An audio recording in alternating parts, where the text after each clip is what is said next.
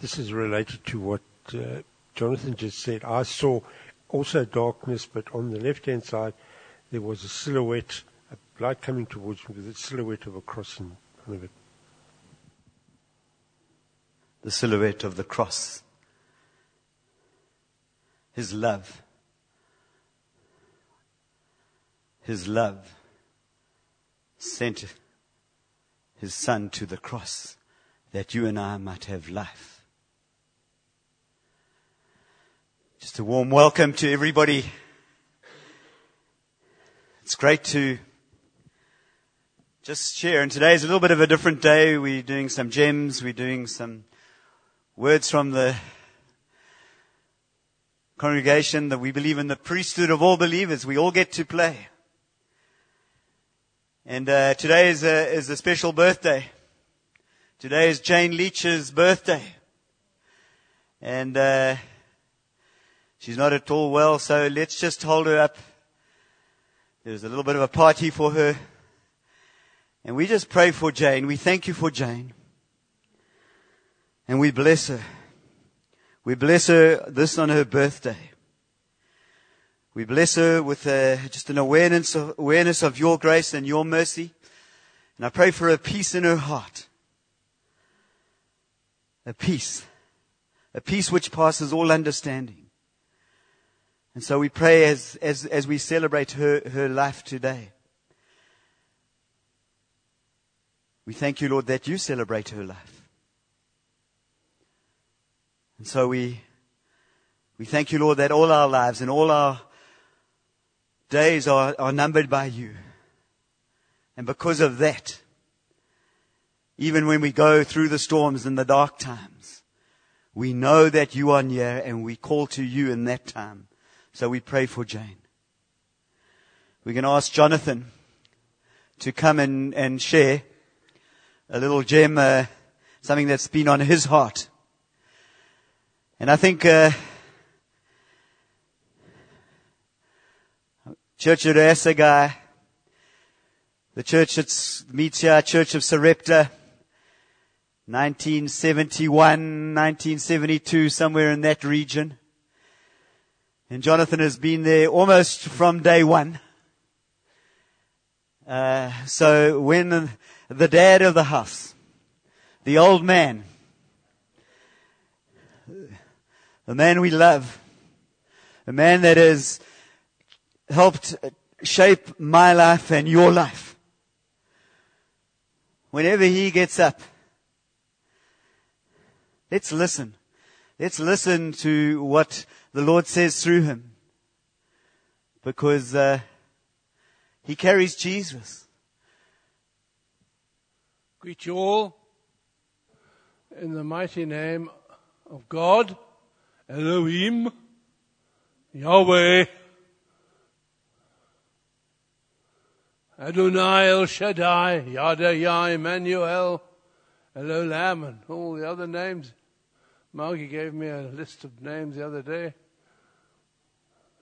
And the name of the Lord is a strong tower. The righteous run into it, and I say. In the name of God, Father, Son, and Holy Spirit, in the name of God, Abraham, of Isaac, and of Jacob. In the name of God, Lord Jesus Christ greet you in his name. The word of the Lord in my heart comes from Titus chapter 2, and it says, looking for the blessed hope and glorious appearing of the Lord Jesus Christ. The blessed hope, and not looking for expropriation without compensation or a solution to the global warming story and all that stuff. We're looking, the believer, the disciple, has got to focus on the blessed hope. It's a glorious, happy expectation of the blessed hope and the glorious appearing. That's the focus. That's what the believers are looking at. Other people are looking at all sorts of things, the price of the Chinese yen and all that, but we are focused on the blessed hope and glorious appearing. I want to testify a little about, about Jane and the experience we've had over the last four or five months. It's about dying. It's about death. Death for the believer is the most delightful, exciting, exuberant experience of life. Now, Christ has abolished death. So to be fear, afraid of death for the believer, to be afraid of something that doesn't exist. To live is Christ, to die is gain. So you're into profit and loss. To live is Christ, to die is gain. Those, Jesus says, those who live and believe in me shall never die. To depart and be with Christ is better. No, it doesn't say that. Depart and be with Christ is far better.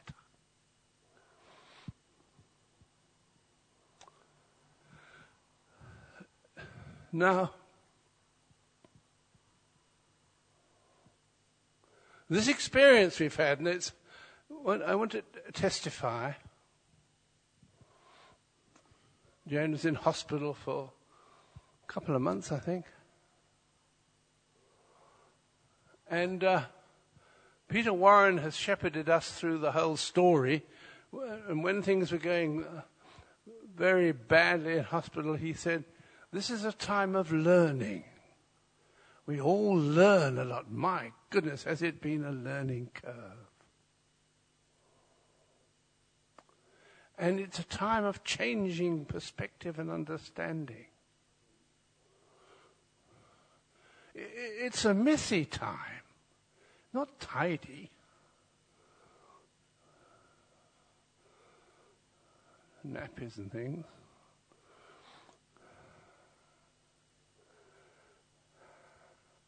Jane said, Jane has always been antisocial.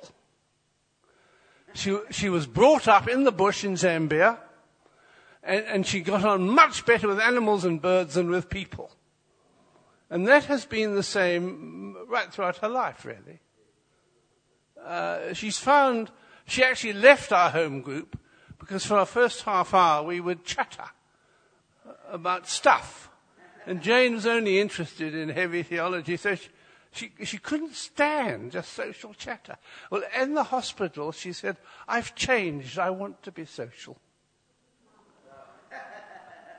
And, and, she wants to pass that message. She actually wants to learn some social skills. Don't overdo it. I think 10 or 15 minutes, absolute max, but never mind. You know. uh, she has changed. And I have changed.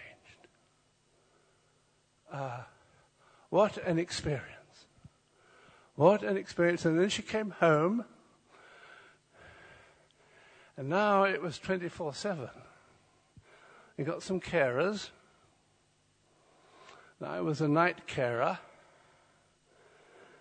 and it's every two hours there's a call. And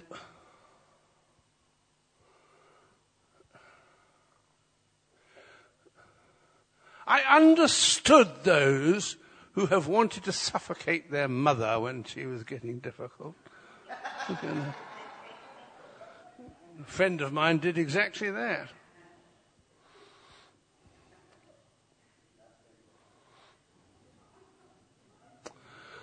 And we made a vow in 1963 in Livingstone in Zambia.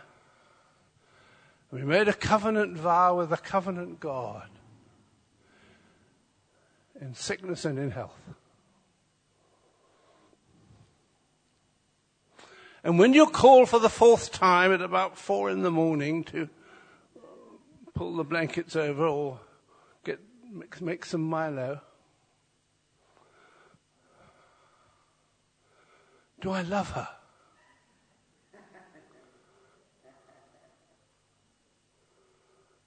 I could cheerfully strangle her. And the Lord taught me and reminded me that swooning in the moon in June and the romantic side of romance and love is very important, but it's only the trifle. And what I have learned with awe and joy is that emotion and feeling and love uh, and sentiment and yow, yow, yow stuff, all that stuff, you know, all Hollywood stuff.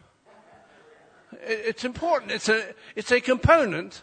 It's part of the meal. But it's the trifle. I'm a pudding man myself.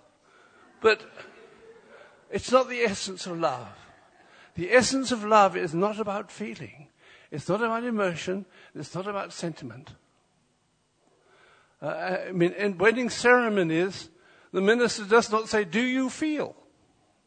Like taking this woman, man to be, or whatever. Do you feel like it is? Will you? Will you take this man? Will you take this woman? Will you? And the Lord brought me into a place of understanding love as a decision and a relationship, a covenant relationship of commitment regardless of calls at four in the morning to get some Milo. And, the picture the Lord gave me of love, the meal, the heart of love, the agape love of God, he showed me a steel rod, a thick steel rod Strangely, I don't understand this. There were yellow and green streaks of light going down the underside. But that green, that great rod had a certain quality to it, and it was about possession. It was about mine. It was about an indestructible belongingness. It was a threat to anything that would question the belongingness and union between the lover and the beloved. It had nothing to ever to do with emotion or feeling or la-di-da. And in that, the love of God is shed abroad by the Holy Spirit. And I found the revelation of my heart that regardless of emotions and feeling and frustration and irritation, that possessive love was there. And I didn't have to chastise myself for being unloving because my faith told me I loved her with that covenant love of God. Regardless of the circumstance, regardless of the emotion, regardless of the feeling. The love of God is powerful and mine and, ir- and resolute and irresistible. That's the love of God. And it's wonderful. And, and it's been very difficult. It's been very unpleasant. It's, it's been very hard. The only thing I haven't done is change the nappies. But it's been wonderful. And of course, the promise is, and last night, she's 75 today, last night, we thought we wasn't going to have a birthday girl. Last night, she suddenly went downhill and wasn't breathing and was, we thought, goodness me. But she's rallied again. That indomitable Balcom bolshiness.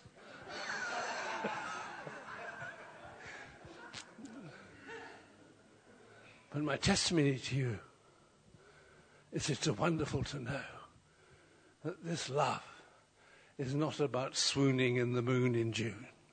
It's not emotion and sentiment and what I feel like. It's about belonging. It's about the strength of God. And it's spread out from there. I'm actually releasing the love of God to people I see on the road and the man and on the street. It's, it's wonderful. I, I am loving people not because I feel loving. I'm loving people because the love of God is shed abroad in my heart by the Holy Spirit. And I believe it. It's true. And it's strong. And uh, I'm in this dilemma. Um, Jane is having exercises in the morning. She has an ambition to reach the loo so she won't have to be dependent on a nappy. And she's halfway there.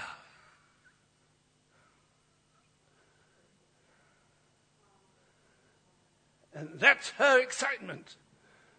But the other possibility, particularly from last evening, she may not live for another day or two or a week, but maybe six months. We don't know. We just don't know. But if she leaves us, what a day of rejoicing that will be for her.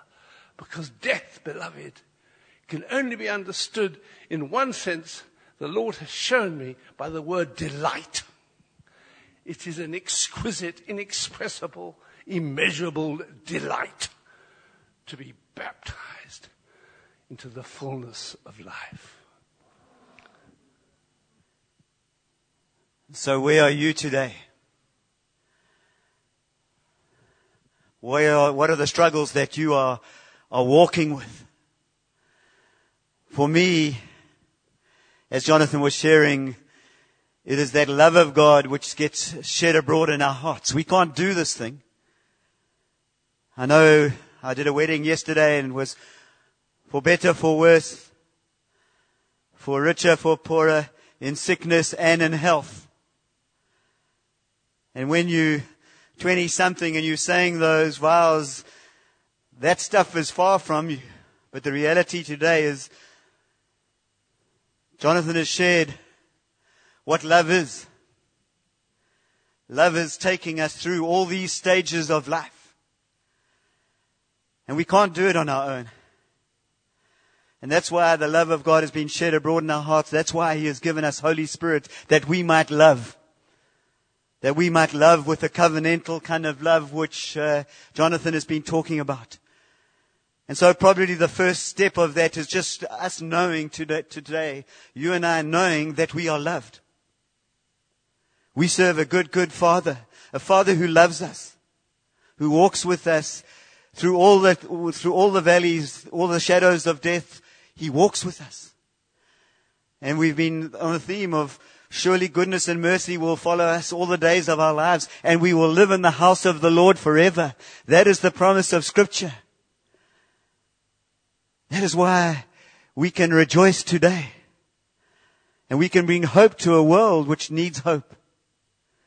I just want to we're not going to do too much more because I think everything we're going to, we're going to worship. I'm going to ask Zolani to just come and share a testimony and a story of bringing hope to our nation. As he went to minister at a soup kitchen during the week. Morning, church. I'm, I'm really deeply feeling the Holy Spirit around. And Jonathan has been a great mkulu in my life. When I came here at Sarepta when I was six years old, I could not even understand any word of you saying in English. Because it was too much British.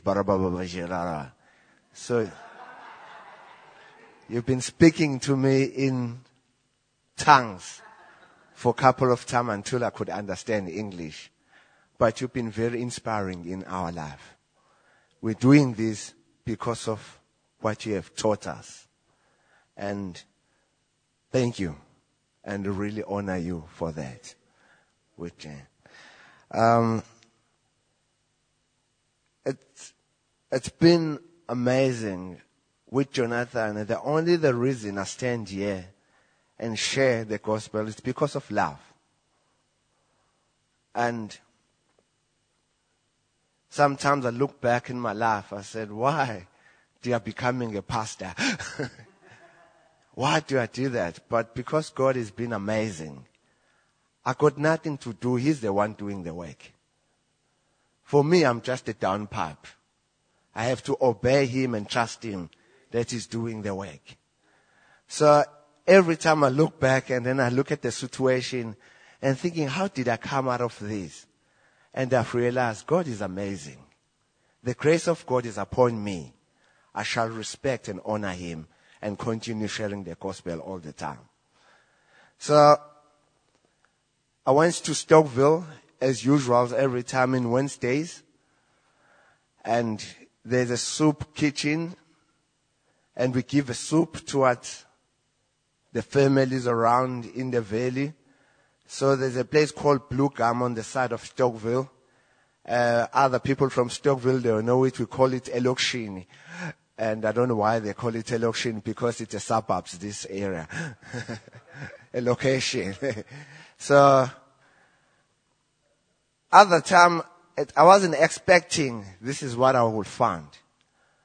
But in God, you just have to be available and make sure God is doing something and is using you on that situation. Here, everyone can preach the gospel. We are called to go and be disciples of the nation. Not just me, at your workplace, everywhere you are. You actually should not be ashamed of saying that Jesus loves you. But there are situations where sometimes you're thinking you must hide under the table. Because you're thinking, why, Lord, you use me on this time? So I went in Stockville as usual, having a great time. There's a, a circle where I park my car and give the soup, starting to preach the gospel. And then it's always a great time. But this time I did not realize that it's about the elections of the new council the ward 10. So I get there, I'm thinking, okay, things are okay. And I'm not going to mention the political part, but you will catch you in the spirit. there comes, as I'm preaching, there's guys around, there will be a lot of crowd. And then I give the soup and I share the word of God, tell them how Jesus loved them. That is a nice part. And as you look, there's a road coming down. There comes this political part with a very scary dressing code. Red. Walking down the street, singing all those songs that are not godly. You're going to die. So I'm standing around and I'm thinking, should I stop preaching or should I turn my car and drive away?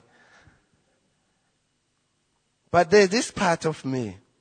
If I die for Christ, that will never matter. I die in a good hands. There is a fear again coming and start crippling to me. The fear of a man, but not the fear of God. Do I fear God or do I fear the man?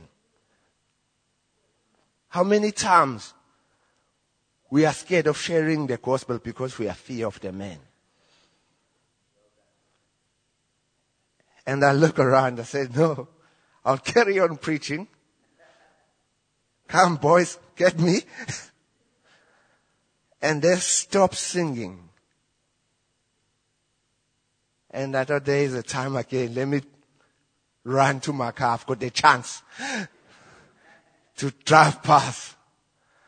But the Lord has said, you are here to bring the unity. You are here to reconcile the people that they don't like each other.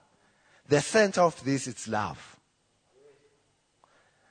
And there's my other friends. They are protecting the pastor. You better touch our pastor. You are in big problem the other part with the yellow and blue colors, I don't know, something like that. And I said, no, don't worry guys.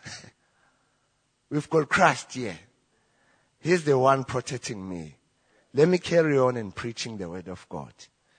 So I keep preaching and they're coming closer, closer. And then I finish and I start praying. And the Lord did amazing. People gave their life there, came and prayed for healing. Things happened. And this guy with the red one come walking to me. I think, oh no. And he said, thank you very much for the gospel. I'm so pleased that you're doing this to the community.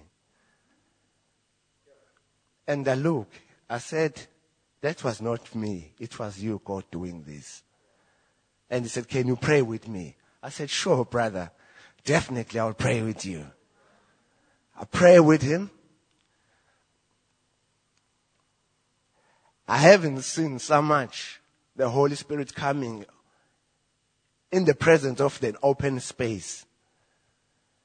And there was a calmness after that. These other guys, they were friends. they were chatting. And I left and saying, when we are called to do something, we should surrender and trusting in Him. That is the one. The only thing that will bring unity is to call the name of Jesus Christ in this country.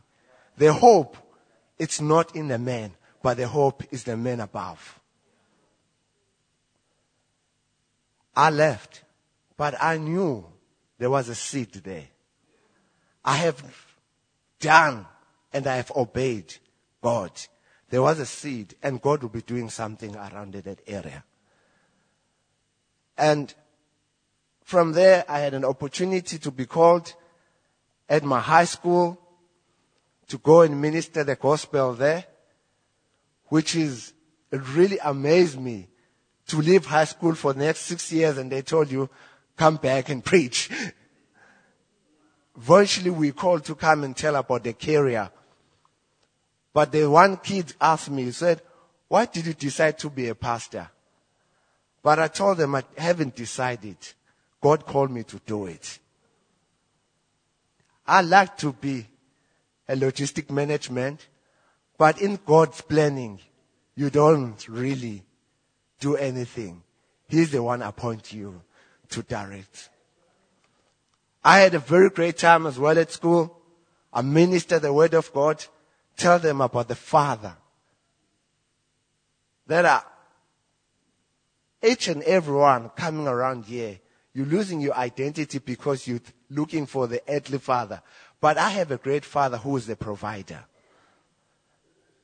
It was amazing to see young people give their life to Jesus Christ. And I wouldn't do it if I don't know him. I have to know him so I can let him known as well. I just want to challenge you, church. I want to read this. It keeps me going. And other time, I used to be scared about preaching the word of God. I used to be afraid.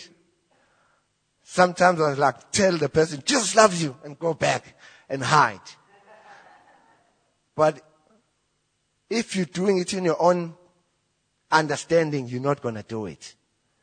Let the Spirit do it for you. And this is amazing. Jesus is telling us in Matthew 28. I read it and over and over and over, and uh, it's in my mind. It says, therefore, go. Doesn't say stop. It says go. What is make? You're making disciples of the nations, of all the nations. Baptize them in the name of the Son, of the Father and the Son and the Holy Spirit. I want to do that. And I keep saying to my kids, I don't want to be the dad that they say, when he's dead, what did your dad do? I want them to say, my dad have told people about Jesus Christ. I want them, as I walk with Christ, I want them to do the same. I actually said it and over again. I have the one person that every time in the Pagati family who have stood up and stopped the case of other generation, something that is not in the kingdom. I said, I'll stand up and stand for Christ, even now. Amen. Thanks, Alan. Good morning, everybody. Um, didn't you get excited when you heard about the red um, suits getting all friendly and excited? It sort of feels so good. And um, what I want to share is, is something called proclamation. The power of proclamation. Um, we're not all called to intercession, but I think we're all called to prayer. And I think proclamation is something incredibly powerful. And I'm no doubt that this is going on in South Africa. People are proclaiming God's word and God's will. That God's will is for good and not for evil. He wants to bless us. He wants to give us a future. And He's never changed. He still wants to do this. I just want to read something. It's a proclamation out of Psalm 33. And it goes like this. Let all the earth fear the Lord. Let all the people of the world revere him. For he spoke and it came to be. He commanded and it stood firm. The Lord foils the plans of the nations. He thwarts the purposes of the people. But the plans of the Lord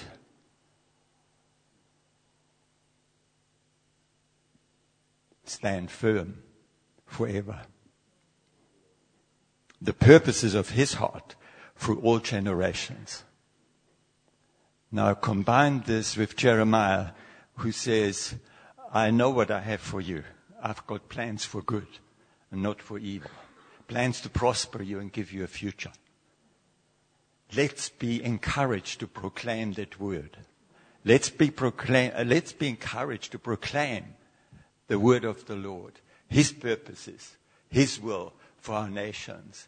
And we will hear more of those testimonies where the red outfits bow their knee to the living God and give thanks to Him and praise Him. Let's do it.